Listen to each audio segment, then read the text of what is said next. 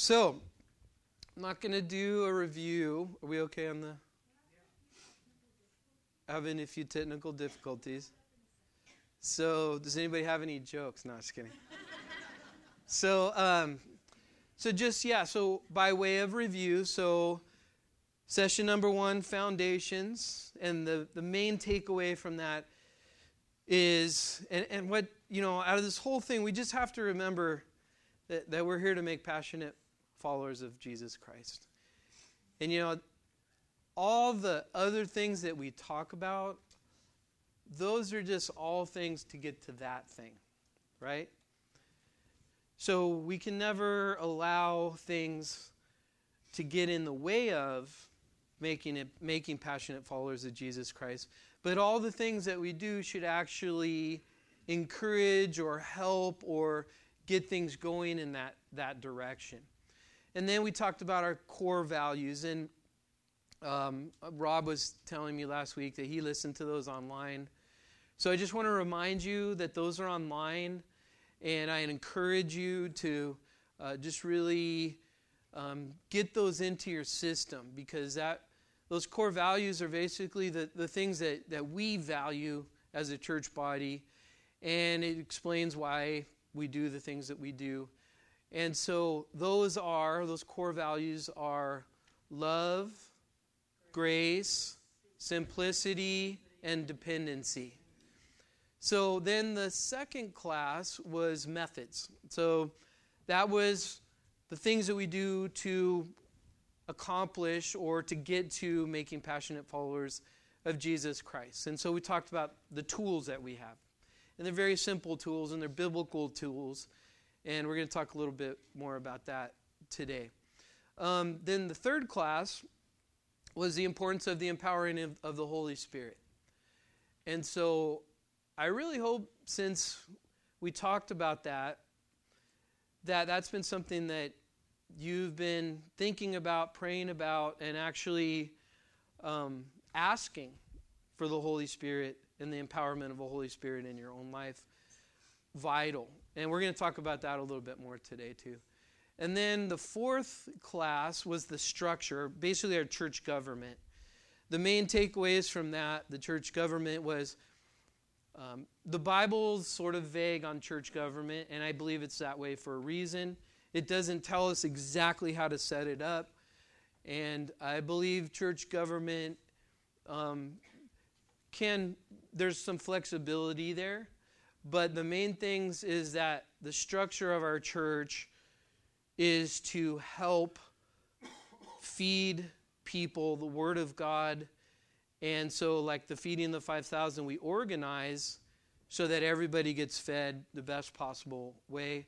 And then we also saw that our organization shouldn't get in the way of our purpose, that it should help in our purpose.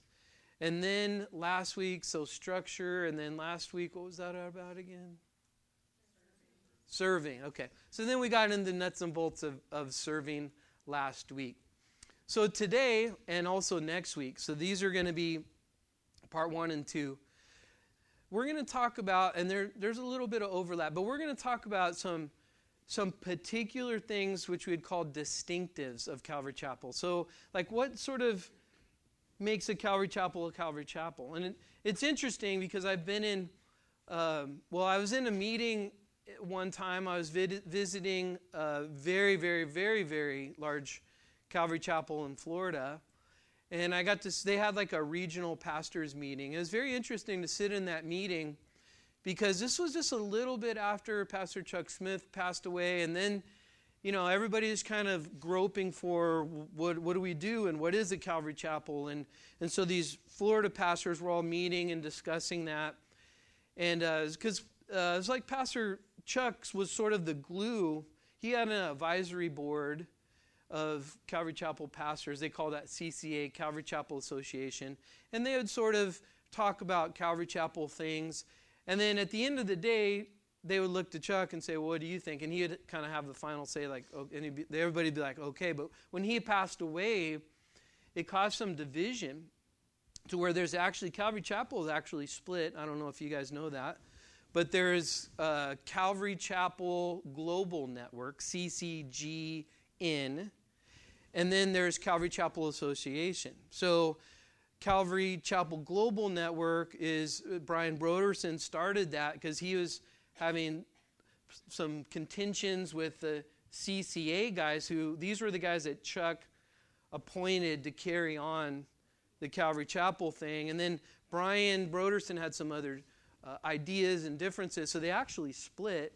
And, you know, so some, some people are Calvary Chapel Global Network guys, some people are Calvary Chapel Association guys, and some guys are just feel like it's much to do about nothing and uh, i'm not i'm not i'm both of those things. So anyway so personally you may ask well what about you? Well what about us?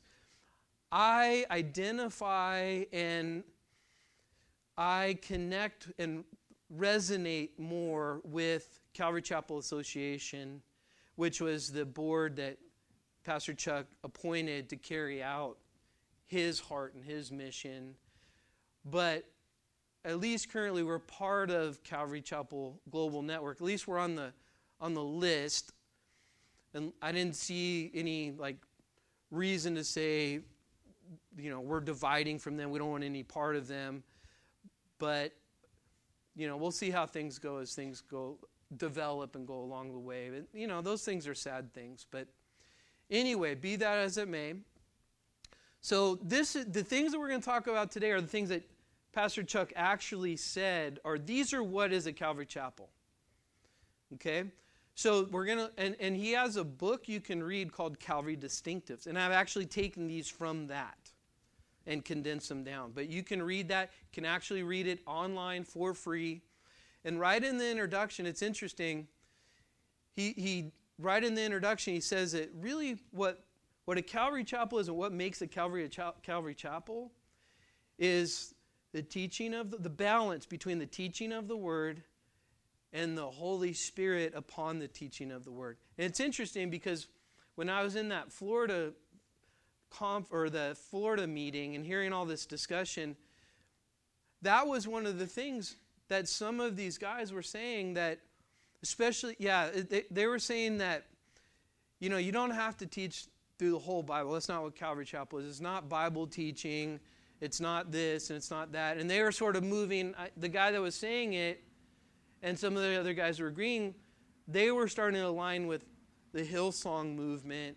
And I knew where he was going with that. And you can't read Calvary Distinctives without, right off the bat, realizing a Calvary Chapel is a church that's teaching the Word and has the Holy Spirit and believes in the gifts of the Spirit to anoint that. And that, to me, is the essence of Calvary Chapel. So I'd encourage you guys to read Calvary Distinctives as well. But we're going to look at just four of those points or four of the things about Calvary Distinctives today. And next week we'll look at four other points. And these are actually chapters in the book. So, number one, Calvary Distinctives. What is, what is a Calvary Chapel? What makes a Calvary Chapel a Calvary Chapel? So, number one, it's um, God's model for the church. So, Calvary Chapel, where do we take our model from the church? So, you know, if you're a Baptist church, you've taken, you know, you have a, a, a form, a structure of a church. If, if you're a Methodist church, they have their form. You know, most denominational churches are really uh, sort of rigid on the form, the style, the, the way they do things. The Calvary Chapel, we take our model from the church the best we can. We take it from the book of Acts and the first church. It wasn't long after the first church that the church got messed up. You look at the book of Revelation and you see the seven churches, right? So the probably the most pure form or pure model of the church is from the book of Acts. And what you'll notice here in the book of Acts is that there wasn't a firm structure. And I think that's another thing that's uh, distinctive about Calvary Chapel is not so much a firm cookie cutter thing, but at Calvary Chapel should have the freedom, the flexibility to be shaped by the Holy Spirit which would make each Calvary Chapel sort of distinctive and unique, even from each other, with the binding element of the teaching of the Word of God. Does that make sense? So, the, the book of Acts, then, that's where we want to draw our model for, for the church. So, in the book of Acts, what was the thing about the book of Acts that was so amazing? It was, it was this was a church that was led by the Holy Spirit. And it's interesting because I believe this is what God is calling us back to one as individuals, and two as a church body. Now, it's interesting, when I moved out to Texas, I, I didn't realize that there are so many things brought to the table when people would start coming to church here. And it's usually, usually your church background. You bring that to the table. So you, there's a tendency to measure everything within the church by your past experience. And so, you know, if something's done a little different than you're used to, or something's not fall, you, you wouldn't believe the stuff I've heard people say. We've, I've had people be upset because we don't pass out an offering thing and pass around because that's the way they did it in their church. But you know, you, you think, gosh, um, you can maybe understand that, but then people that have come here from other Calvary chapels would always say, well, at my Calvary chapel, we and, and they don't get that a Calvary chapel is not a firm structure. That the, you know, our church is very unique. Our church body is very unique because God's working here, you know, in, in a unique way and doing things unique. You, we can't look at our church and say, well, at Costa Mesa, they're doing it like this, or the church that I came from, Pacific Hills, they do it like this, and you know, Raul's Church does. We we can't do that. So I I had to learn about that too, because you know, in, in my mind, I sort of had had it all kind of the way I thought it was going to be, and then as God starts to work, He starts to undo like rototill the land, like the way you thought it was going to be, and he's doing his whole new thing. So, one of the real key things is that it, there's no firm structure of a Calvary Chapel, but it's the Holy Spirit working uniquely in an area and in a group of people and through a group of people, and so that we can embrace that. I think that, to me, that's exciting. So, I put up here that there's this, this powerful dynamic in the early church, and it's the, the working of the Holy Spirit and next slide, please.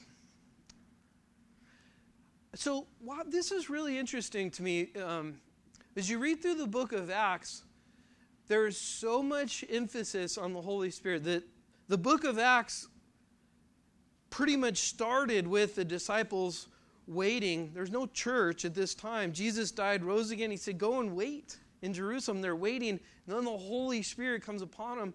That's when the church was born at Pentecost.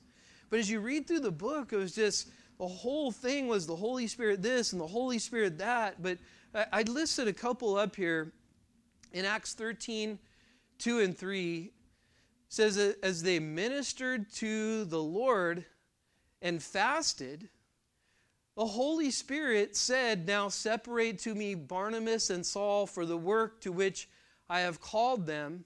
Then, having fasted and prayed, and laid hands on them, they were sent away. So that they were constantly just sensitive and praying and, and operating in the, their gifts and their understanding of the Lord. And remember, at this time, the Bible hadn't been, the New Testament hadn't been written. And so they had the Holy Spirit. So they're like, you know, they had the Old Testament, they had what Jesus, what they saw in Jesus, so, you know, the letters, the epistles, these are all forming at this time, so they had to depend on the Holy Spirit. So then in um, Acts 15 28, it says, For it seemed good to the Holy Spirit. Like, I, just wonder if we ever refer to the Holy Spirit like that. Like, you know, our decisions, like, it seemed good to the Holy Spirit that we do this or that. How would it seem good to the Holy Spirit? How would we know that? There's a, a a, a peace that comes in our heart when we're in accord with the Holy Spirit, when we're not forcing our, agenda and our thing is the peace. And, and there's a unity about it because the Holy Spirit is, is in every believer, and the Holy Spirit is working in one direction through a whole bunch of different people, and there's the unity there. The unity is in the Holy Spirit. So they're all this, I, I think that's neat. It seemed good to the Holy Spirit, and then to us to lay hands upon, or to lay upon you no greater burden than the things necessary. And so they're very in tune to the Holy Spirit. Next slide. So then uh, another occasion in, in Acts 16 7, it says, after they had come to Mysia and tried to go to Bithynia, but the Spirit did not permit them. So now here's an example of the Holy Spirit saying, Whoa, Nelly. You know, sometimes we just think if we want to do something, we should do it, but the sensitivity to the Holy Spirit, the Holy Spirit saying, Go and stop. He's directing, and redirecting. He's working. And, and the thing is, if, if we're all yielded to the Holy Spirit, we'll all be like minded about this, right? So then, um, Acts 14 31, it says, And when they had prayed, the place where they were assembled together was shaken, and they were all filled with the Holy Spirit, and they spoke the word of God with boldness. So there again is the unity that they all came together. And the key of the unity was is the Holy Spirit was the common thread in, in everybody. So the Holy Spirit would lead, direct, would speak to, would guide. And then everybody would be like, well, yeah, because the Holy Spirit is working the same in all of us, right? Maybe we have u- unique um, parts of the way the Holy Spirit's working in us. Like there's a diversities of gifts, but the same Spirit, right? So there's we're not all like robots. We're all uniquely individual. And this is the amazing thing about the body of Christ. When the body of Christ is yielded under the Holy Spirit, all these individuals that come from all these different backgrounds, all different places in their walks, as the Holy Spirit's working, they're all the same in their desire and in their understanding of the will of the Lord. That's what I think is most important now in the body of Christ the unity in the Spirit. Okay, next slide. So then, this is what we're talking about. This is God's model for the church, then. So now, as God's model for the church is not a firm structure, and, and this is what I believe happens a lot with denominations, and this is what we see even happening with Calvary Chapel, that the further it gets away from the source, then the less it becomes about the Holy Spirit, and the more it becomes about we used to do it like this, or a form, a, a way that, you know, and sometimes, you know, even now, denominations that have been around for so long, what we don't realize is some of those denominations, we're talking the Holy Spirit was working so powerfully that, you know, the Methodists and the Baptists that were still running on the fumes of some of those revivals that have happened that are so amazing if you read about them. And these are these denominational churches that now you would never know that because they're, they they, they tried to bottle the Holy Spirit, where like a Whitefield or a Wesley, if you ever read about these guys, just ridiculous the stuff they were talking about. I was reading this quote from Whitefield, and he'd go around and he was saying, George Whitefield, he, he one quote, he said he went and he preached a morning and evening service to about 8,000 to 10,000 people. And he said, as he was preaching, the Holy Spirit in the afternoon service fell on the people so much that he couldn't and he couldn't and the people couldn't even hear him talk because of the mourning over their sin the, the groaning over their sin and the crying that was going on the people the holy spirit was moving so powerful but now as you try to make it you try to systematize a movement of the holy spirit now you've systematized the Holy Spirit out of it. We have to watch that, and that's what's going on in some cases within the Calvary Chapel. This is, you know, some of the the fight of that is, you know, trying to structure or just be inflexible Holy Spirit. So we want to make sure that that never happens to us. Now, in the early church, they really just were, there's very simple models, four functions, Acts, Acts 2.42. And it, it was very simple. They, it was about doctrine, teaching of the word. It was about breaking of the bread, fellowship, and prayer. Acts 2.42. Uh, the simplicity of that. But see, the dynamic was the Holy Spirit in, in that. And what happens is, is when we sort of squeeze out the Holy Spirit and start to systematize or start to think that, you know, we know a good way to do it or a good formula, now what happens is that simplicity is not enough. If simplicity is not enough, it's usually we're inserting our flesh into the equation. That's why simplicity is such an important core value for us. So in Acts uh, 2.42, um, it says they continued steadfastly in prayer, fellowship, breaking of the bread, and doctrine. And here's a quote from Pastor Chuck Smith in regards to the model for the church.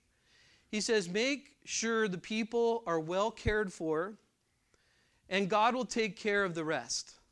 Never worry about the size of the church, just be faithful. The ones that are there and the ones God brought for us to minister to. You know what's interesting? He's saying that not as a guy who had a small church. He's saying that as a guy who had a, a church so big, the Guinness Book of World Records said that his baptism that he had at Pirates Cove Beach in the early 70s, I believe, was the largest baptism to date on record at public baptism. So, and he's the guy where there's close to 2,000 Calvary chapels across the world. So he's not a guy that's that's you know just a small church guy and say don't worry about the numbers. He's a guy saying God will take care of the numbers. You don't worry about the numbers. You worry about the people that are there. Feed them, take care of them, have the best fed and the best loved people around. And all the rest of the stuff is up to God. So it's a, a simple model. You good? Everybody good? All right, let me take another. Ah, okay. Next one. Whew. All right, next slide.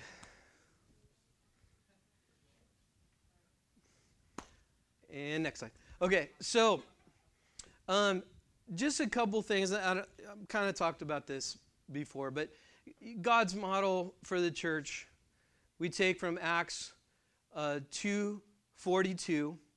And you notice in the parentheses Acts 6, 3, and 4, and that was where they um, were starting to get overloaded with work because there were Hellenistic women, widows, who weren't being taken care of.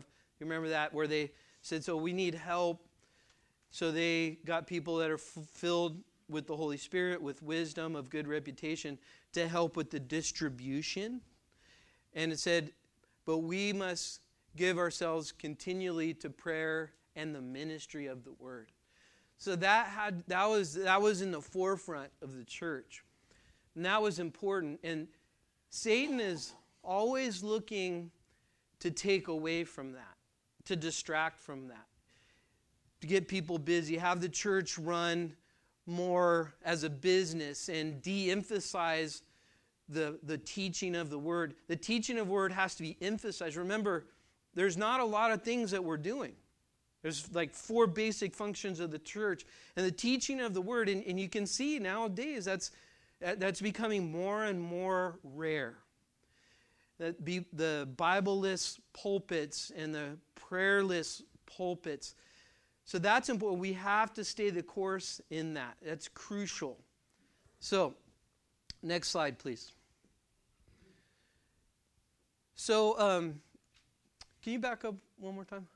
So, God's model from the, for the church is that it would be a church led by the Holy Spirit, um, directed by the Holy Spirit, empowered by the Holy Spirit. And then the second thing was then the basic four functions of the church, a simple model. And then the third thing, next slide, would be the importance that God gets the glory in everything that we do. So within the Calvary Chapel, it's important for us in his model for us that a pastor is not lifted up as the reason why something's so great or a program in the church that comes in and oh now the church is doing so good because of this program or that we would point to something other than jesus christ. Um, i don't know if you guys have heard of don mcclure have anybody heard of don mcclure a few people. He was one of the i think he was the first pastor on staff for chuck smith at calvary chapel when the church started to grow. But anyway um, pastor don mcclure there was a another Calvary Chapel that started to get really big really fast. In those days, Calvary Chapels in Southern California got really big really fast. I heard Raul just recently, Raul Ries recently say, I've never had a small church. And that he's right. As soon as he started, you know. So, but anyway, the, uh, Don McClure was watching this pastor on TV and he was being interviewed by a local radio station. And in, in this interview, um, Don reports that he's saying if the pastor doesn't say it's all by the grace of God, I know it's not going to be very long for this church to go down. And so he was praying that this pastor, they asked him, well, What's the success of your church and why is your church so successful? The pastor didn't say it was the grace of God. He pointed to either himself or something they're doing. And it wasn't long after that that the church just went down. And so it's very important that God gets all the glory. As soon as God's not being glorified for what we're doing, that's, that's the moment that we're, we're pretty much done. You can consider it a downward spiral from there. So God has to get all the glory. And I put some scriptures up there, but um, John 21 7, which is back there, that's why we have it. It's the Lord. And the the context of that was they're fishing all night, didn't catch anything. Then Jesus comes, they didn't know it was him. He said, Hey, toss your net on the other side, and their nets were full. And then they recognized it was Jesus. So when we recognize whatever happens here, it's the Lord. It has nothing to do with anybody else, not an individual, not a program, not a marketing campaign. It's the Lord. He gets all the glory. The last point about God's model for the church is to remember that the building of the church is God's responsibility. And to be able to distinguish what God's responsibility is and what our responsibility is. So, the Bible says, Upon this rock I will build my church. Jesus said that. So, that's not our building, church building is not our concern. Faithfulness, being faithful is our concern.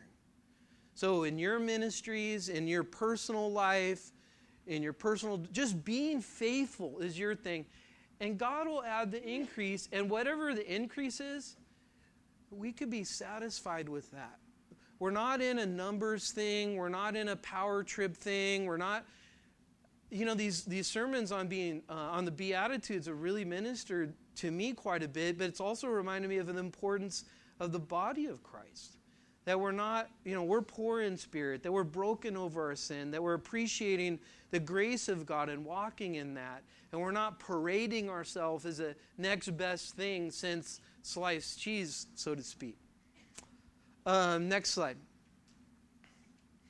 So now the second distinctive. So the first distinctive is God's model for the church. Second distinctive is about now building the church. Now, didn't you just talk about that? I did talk about that. But I want to point out something that's so important. It's a quote by Chuck Smith. At the top, it says, What you strive to gain, you must strive to maintain. And what he meant by that is if you're doing all this stuff and hyping up your church and having all these gimmicks to get people in, how do you keep them there? You have to keep doing that. You have to keep doing those. So if a person comes to your church because your Sunday morning thing is, is all hyped up and it's got people all excited. And it's got your people saying, Come to my church and watch what my pastor does. He's going to swing in like Tarzan, and there's going to be a Corvette on the stage. And, well, what do you have to do next week?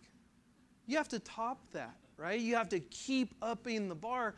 And when you go down that road, now you have to put all your chips in that bag and you have to keep that machine going. And next thing you know, you've created a monster. Actually know Calvary Chapel pastors when the, um, I don't know, it was probably like early 90s or something when the, um, what was that, the seeker sensitive movement kind of came in and um, the uh, Rick Warren thing and all that. I know Calvary Chapel pastors have started to do that. And I know one guy in particular, he, he talks about that. He talks about how exhausting it was. And he talks about he was burning everybody out. And he talks about how everything was geared towards getting people there and how much money they got. Because, you know, each, each Sunday service was so expensive that much of the income went to just that service. And he, he actually spoke at a conference one time and he, he like repented from that. He said, I, I got all caught up in the hype and wanting a big church that I forgot Jesus Christ. And I left him back there because it became about my thing.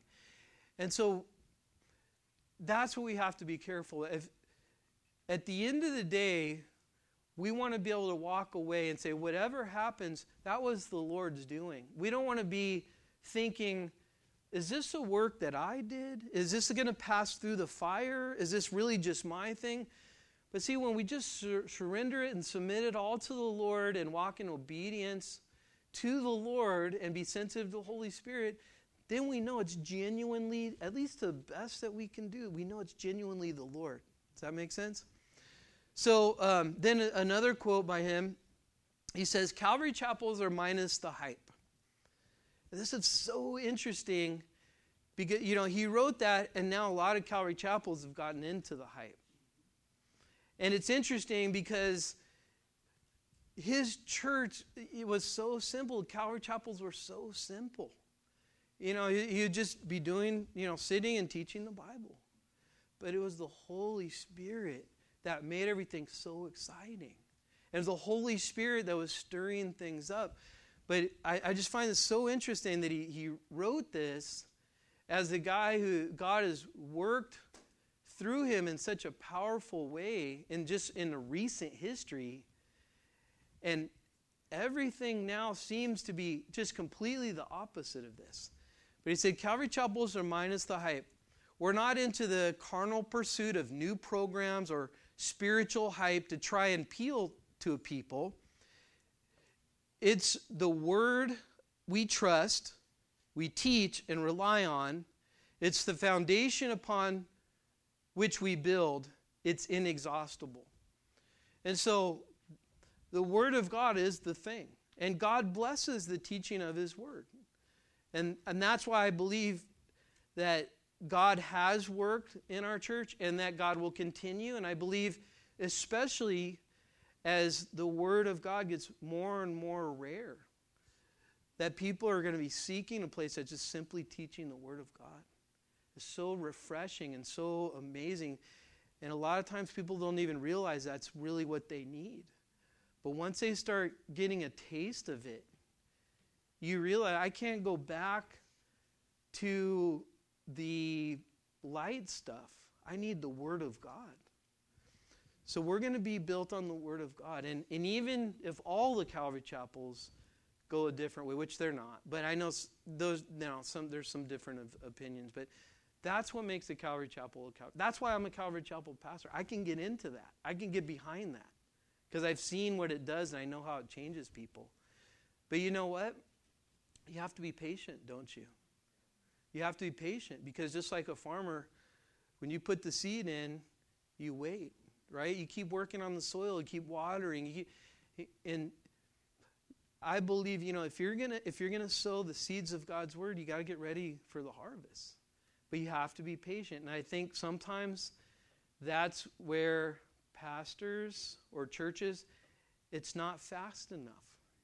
You know, it's, it's not, you want something more. We got it, you know, I remember the 40 Days of Purpose with Rick Warren, a program. You write a book, and now there's a program. And now all these churches, we're going to do 40 Days of Purpose so our church can grow. And it's like, that's sad to me. Just teach the Word of God and let God do what He wants and, and be patient and let it come to fruition. And so I, I think, you know, we've been teaching the Word here for like 14 years. Imagine all that's going on underneath the surface. Uh, you better be ready. That's a lot of seed going out. So then, next slide, please. There's a couple scriptures. Um, for lack of time, you can write those down. But it's basically God has to build the church. And we believe that. Next slide. Number three, in our distinctive positions.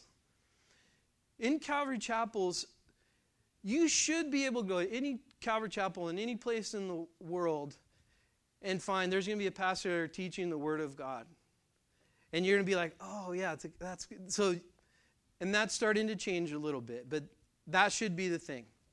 We get people from different Calvary chapels here all the time, and that's what they, they say, oh, I'm so glad, you know, you guys are teaching the word. That's what we do at my church. And that's what links us all together. But another distinctive number three, and there's, there's four today, so there's just one more after this. This is important. We, as a Calvary Chapel, emphasize grace. As a Calvary Chapel, we understand we're saved by grace. As a Calvary Chapel, we understand we're saved by grace and we stand in grace. And we understand that every single second of the day, every breath we take, we need the grace of God even to exist. Our church exists because of the grace of God, not because of anything that we're doing. It's just the grace of God. Now, the practical implications of the emphasizing of the grace of God means that we have to be patient with one another. That we don't put these rigid standards, unless they're biblical standards, that squash out the seed of God, but we have grace upon one another. And we understand the church, I put it up here, but this is uh, from Calvary Distinctives. We're more like paramedics than police, meaning we're here to heal with the love of God and the grace of God, not to correct everybody's behavior. We believe behavior correction is a function of the working of God in a person's life. And we're all at different places. And again, of course, there are biblical issues we have to deal with. I'm not saying that. But I'm saying that we give grace to one another. We allow one another to be, forgive the term, idiots, to be dumb, to be selfish, to be that, because we're all growing in grace. And there's sometimes we need to be spanked. So that's what Robert's for, to spank people when they're getting out of line. Just kidding. No, he, no, not kidding. He's kind of that's kind of what he does. But, but we need somebody like that. But we're we're into restoration, and and that's really important because, you know, as again we're going through the beatitudes, it's like we we understand. We're not we're not here to tell people how to think and what to do and how to do it. I'm extremely hesitant when people ask me, What should I do? I usually say, Well, what is the Lord telling you? What does the Bible say? I'm not going to tell people what to do. Unless it's, you know, somebody saying, Should I have an affair or not? Yeah, I'm not saying that. Clear biblical issues, I'll say, Well, what does the Bible say about that? Yeah, that's your answer right there. But we want to be a church that, like Jesus, that a sinner would be comfortable around us, not necessarily in their sin, but they would be comfortable that we love them and care about them, not we're judging them and telling, you know, telling them they have to be like us. Be very careful and understand that it's the grace of God in our own life. Even the Bible says if you're going to restore somebody, you better make sure you're right with God and your heart is one of compassion and love and, and soft and sensitive before you start putting all these rigid requirements on people. So that's a that's a distinctive of Calvary Chapel. Um, next slide. There's some scriptures if you want to jot those down.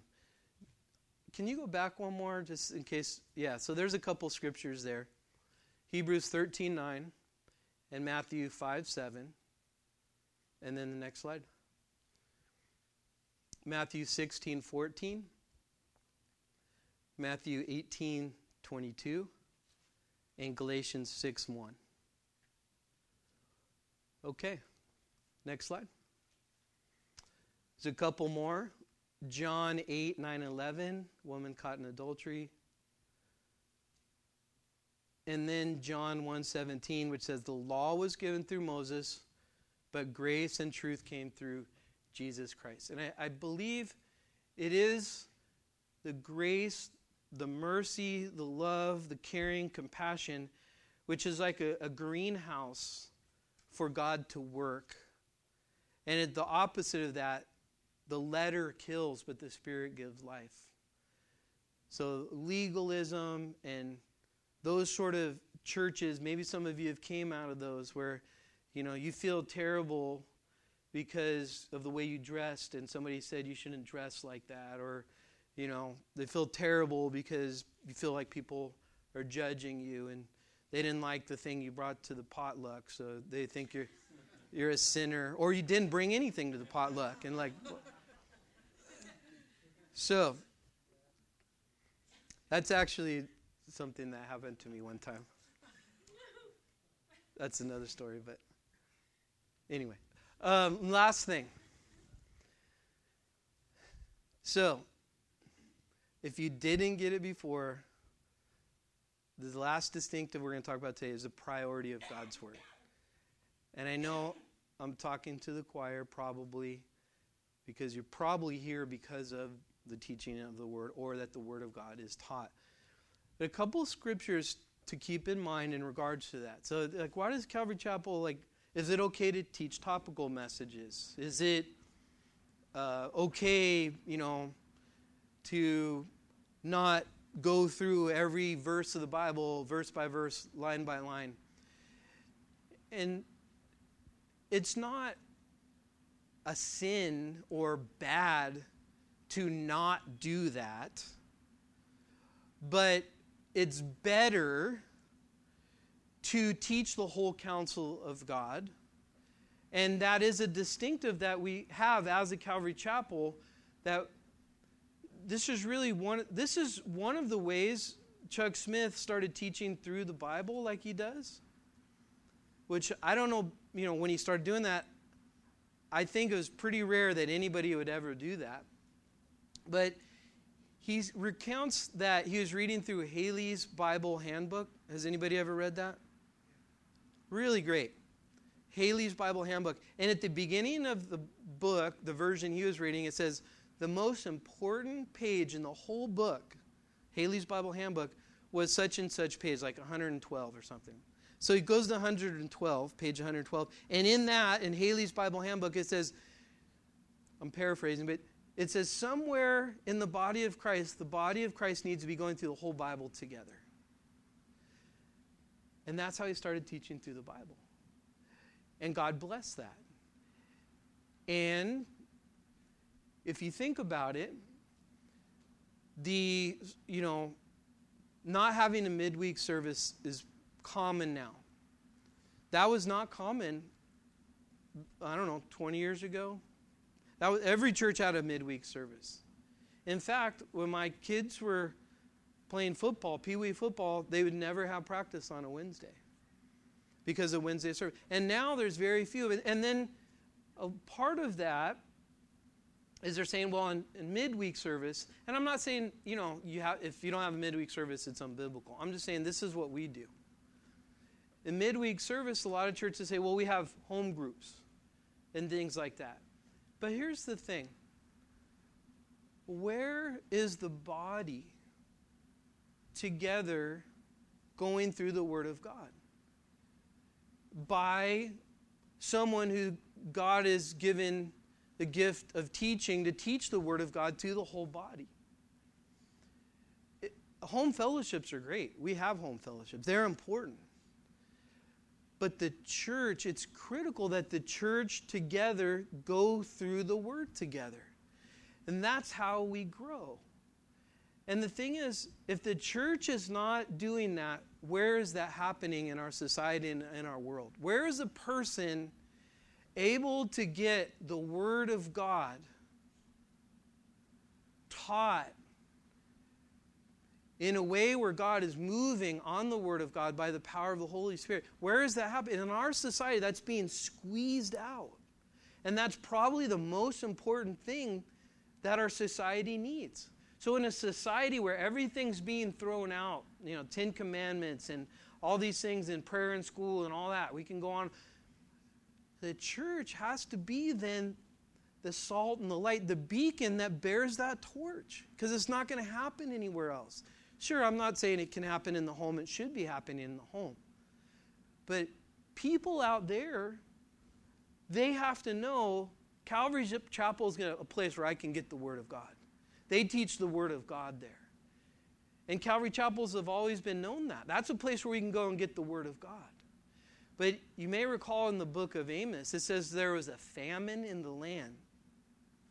And it wasn't food, it was a Word of God famine. There's a famine in the Word of God. And I believe we sort of have put ourselves in a position, I'm pretty sure in our area, I could be wrong, but you can check it out and tell me if I'm wrong. I doubt if there's one single church that goes verse by verse, line by line through the Bible and is teaching the whole counsel of God like that. I'm pretty sure you won't find that. And there are good Bible teachers that are preaching the word. But see, Chuck's thing was people have to get grounded. And the way to get grounded is to feed on the whole word of God. There's a lot of things I don't I don't I would never pick to teach if I'm not going through the word of God. There's a lot of things like that if I'm honest. It wouldn't be like you know, I'm going to teach Leviticus this week or one book I have, I was really scared with Song of Solomon. I didn't want to and I knew it was coming and it kept coming and it's like, "Oh man, rapture, please." But and if you don't know about that book, parental advisory warning. Go read it at home. But anyway, it's the whole counsel of God so that we're balanced Christians. And you know what? I think you guys would agree. There's something about getting a verse in the full context of the Word of God. You know, if you're doing topical teaching each week, then you're getting a verse, but there's no way you can really effectively capture the context. Even as we're going through the, the Beatitudes, I'm getting more comfortable in the flow and the context and the feel of it going through it like that. And so there's a couple of verses I wanted to point out. One is 1 Timothy 4:13. It says, "Till I come, give attention to reading, to exhortation, and to doctrine." And so in the church, it was important that the Bible would be read together and that Bible would be read in such a way where people would be applying it and it'd be encouraged in it and laying a foundation of doctrine. And, and that's why we have such a problem in Christianity with our worldview. The way we w- view our world is because of biblical illiteracy and not able to stand on the truths of the Bible. Acts 20, 27. This is Paul. For I have not shunned to declare to you the whole counsel of God. It's not picking and choosing, it's the whole counsel of God. And you know what happens when we pick and choose? We're almost finished. You know what happens when we pick and choose? One is we, we become sort of imbalanced. And two, what we do is we focus on the symptoms and not on the source. When we do sort of topical messages every week, we, we usually focus on the end of a thing, like, uh, say, marriage or, I don't know, job success or whatever. We, we end up, you know, focusing on those things instead of focusing on who God is, who we are, and who we are in relationship to God and the cross and the gospel. And you know what? That usually takes care of all the symptoms. The Bible is more about who God is and less about all the symptom things. There, those things are in there. But the majority of the Bible is about who God is and who we are and what God has done to reconcile us and being in a right relationship. When that's in place, it's amazing how the symptoms take care of itself. But if all you're doing is talking about the symptoms or the things at the fur- furthest end of a thing where the problem is really a problem with the cross and our heart and lordship and all these issues, we're never getting to the root of the issue. We're never getting to the gospel. We're, that's where the power is. It's in the gospel. Um, Isaiah 23 or 28 13. But the word of the Lord was to them precept upon precept, precept upon precept, line upon line, line upon line, here a little, there a little, that they might go and fall backwards and be broken and snared and caught. You know what was happening there? They're actually making fun of the teachers because they were saying, "Oh, you're just teaching uh, this, you know, Isaiah chapter this and the, here a little, there a little." They were making fun of this teaching style of teaching verse by verse. And they were doing that as the nation of Israel was going down the toilet bowl because they didn't know the Word of God. They weren't standing on the Word of God. And they had teachers of the Word of God telling them these things and going through the oracles of God. And so, a very similar, I see, in a day and age like this, where going through the Word of God, see, like on a Wednesday night, for some people, it's like choking down a prime rib without chewing it. They can't handle it. And we've gotten so far from biblical literacy of the very basic things of the truth. And in the book of Hebrews, the writer of the book of Hebrews says, I wanted to tell you more stuff, but you couldn't even handle the baby stuff, the milk stuff. I wanted to give you meat, but all you can handle is milk. And he said, You weren't able to discern the difference between good and evil. Hebrews uh, chapter 6. And so the importance, you may not even realize, as you may be thinking, oh, here again, there again, there a little, there, here we go again, Wednesday night, this. You may not even realize the power of God's word that's going on in your heart, that's happening. And so sometimes it might just be a little a discipline. But I would encourage you to understand the ramifications of God's word, verse by verse, line by line, doing probably much more than we could ever imagine in our heart and in our mind to make us like Christ and make us all that He wants us to be. So it may not be popular, people may make fun of it, but let God be true and every man a liar. Amen? Uh, next one. I think that might be it.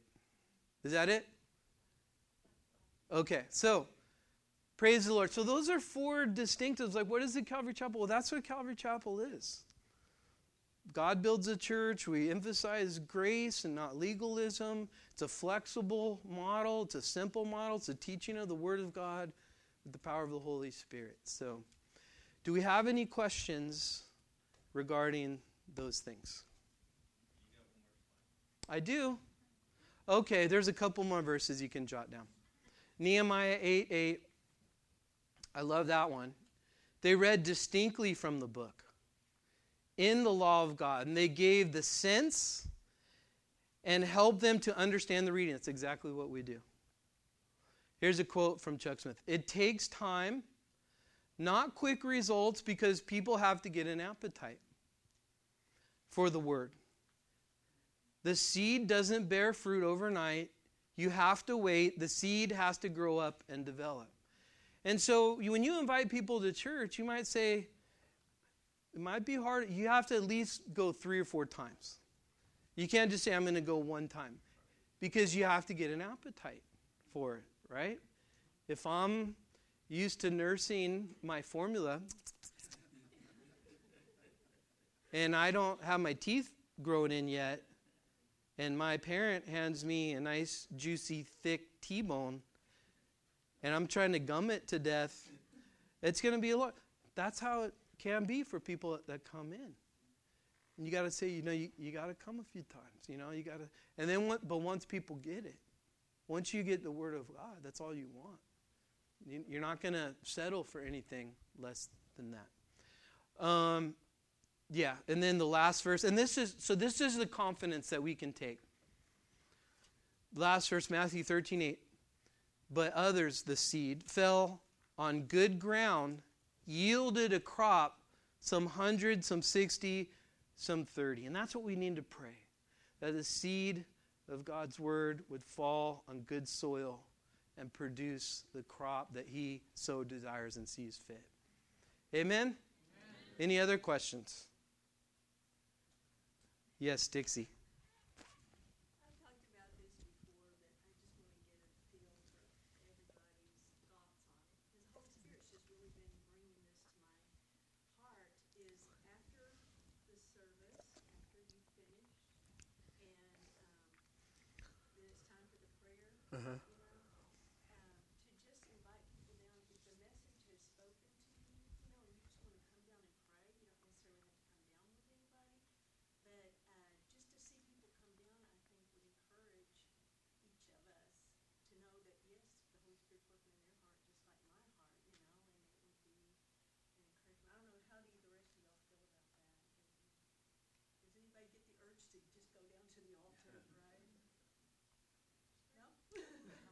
It looks like it's just you.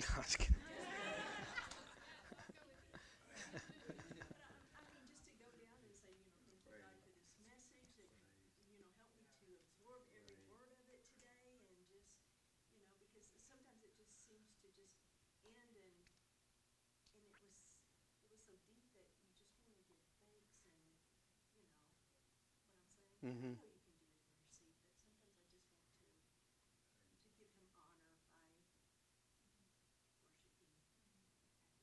Mm-hmm. Well, uh, we can talk about how you know. Do we want to every service to invite everybody to come down, or we can talk about those things. I'm open to that. Just.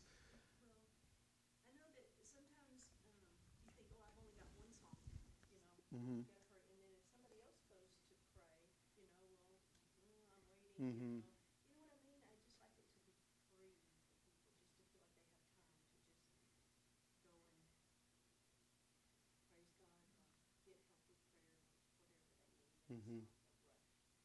Let me pray about that. Let's pray about that and see. Okay. Anybody else? Yes, Brian.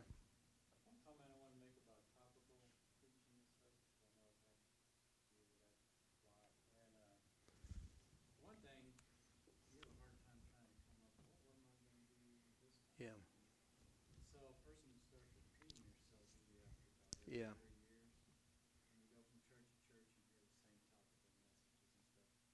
And by going line by line, precept upon precept, it actually frees you up. Mm-hmm. Because like, I don't have to think about it. I'm just going on to the next part mm-hmm. of the Bible and let's keep on trucking through Yeah. That's a good point. You know it does too? It takes the emphasis off of the pastor and how creative or imaginative or good. It takes the emphasis off and puts it on the Word of God, which is putting the emphasis on God. So that's another thing is that now it's a, a lot of churches are they're so pastor driven that they start new churches and pipe in that one pastor on a video screen instead of raising up a pastor. And, and because it's based on the personality of the pastor in a lot of cases and based on their and there's some really really great communicators speakers but we want the emphasis to be on on the lord. And when you go verse by verse line by line and there's nothing wrong with topical message don't don't misunderstand that. There's nothing wrong with that. But somewhere in the church the church i believe should be going through the word of god together in its totality. Whether you know, you do it on Wednesday night or something else, and on, on Sundays you do topical message. I don't know, but you're right. It takes the emphasis off the pastor, and and even Pastor Chuck Smith wasn't like super charismatic, you know. in fact, in his earlier days of preaching, he was not happy about his lack of charisma, as people would think charisma. So he tried to copy Billy Graham. And his wife said, What are you doing? Like, who is, who is that guy up there? And you know, sometimes that's how you feel, like, depending on the venue or whatever, you feel like you have to do more. I remember talking to a pastor friend of mine that just started a church, and he was teaching the Bible at an old folks' home. And he loved that. That was his favorite thing. But he said on Sundays, it's like I have to do, you know, feel like I have to do so much more. I go, whatever you do in the old folks' home, do that exact same thing in the pulpit on Sunday morning. You don't have to be any, it's the Word of God that's the star. You know, it's not you, and you don't have to, you know, dazzle people. You should be, you know, diligent to study and pray for the power of the Holy Spirit. But I think most of us would be pretty shocked if we read some of the sermons of some of these great pastors and preachers of these great revivals and how simple their message is. Have you heard a Billy Graham message lately? That's very simple. It's the gospel and it's the cross, and there's power in that. So it's like, I don't know, somebody once said that you don't have to advertise a burning house. You know, people are going to, whoa, what's that? You know. And then Spurgeon used to say, you know, you just have to let the lion out of the cage, the Word of God. So there's, that's where the, the power is, and the Holy Spirit anoints that. And that's where the power to change lives is. So, yeah, good point. Any other questions, comments, concerns? Yes, Joya.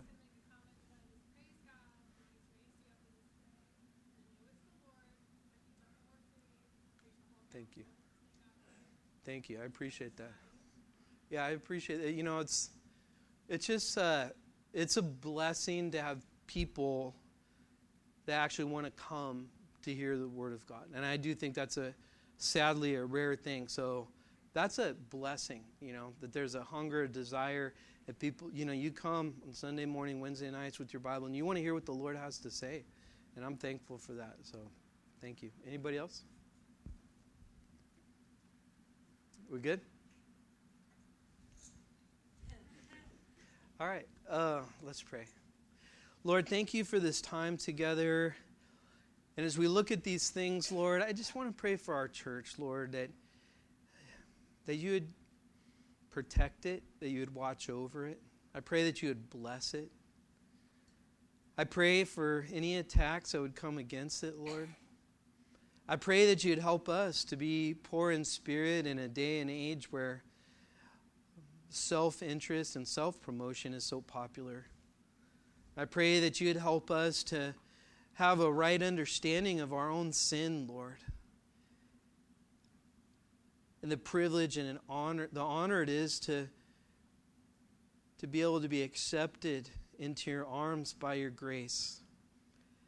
And Lord, I pray that our church would return a hundredfold fruit upon the seed of your word, Lord, the seeds that are sown. And Lord, I pray that we wouldn't be like your hometown, where you could do no good work because of the lack of faith.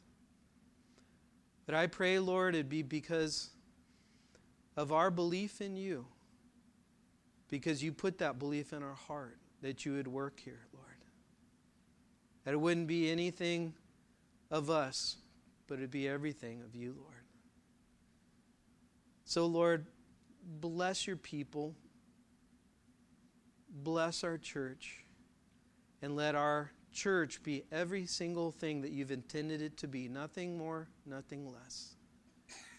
That you may be glorified. In Jesus' name, amen.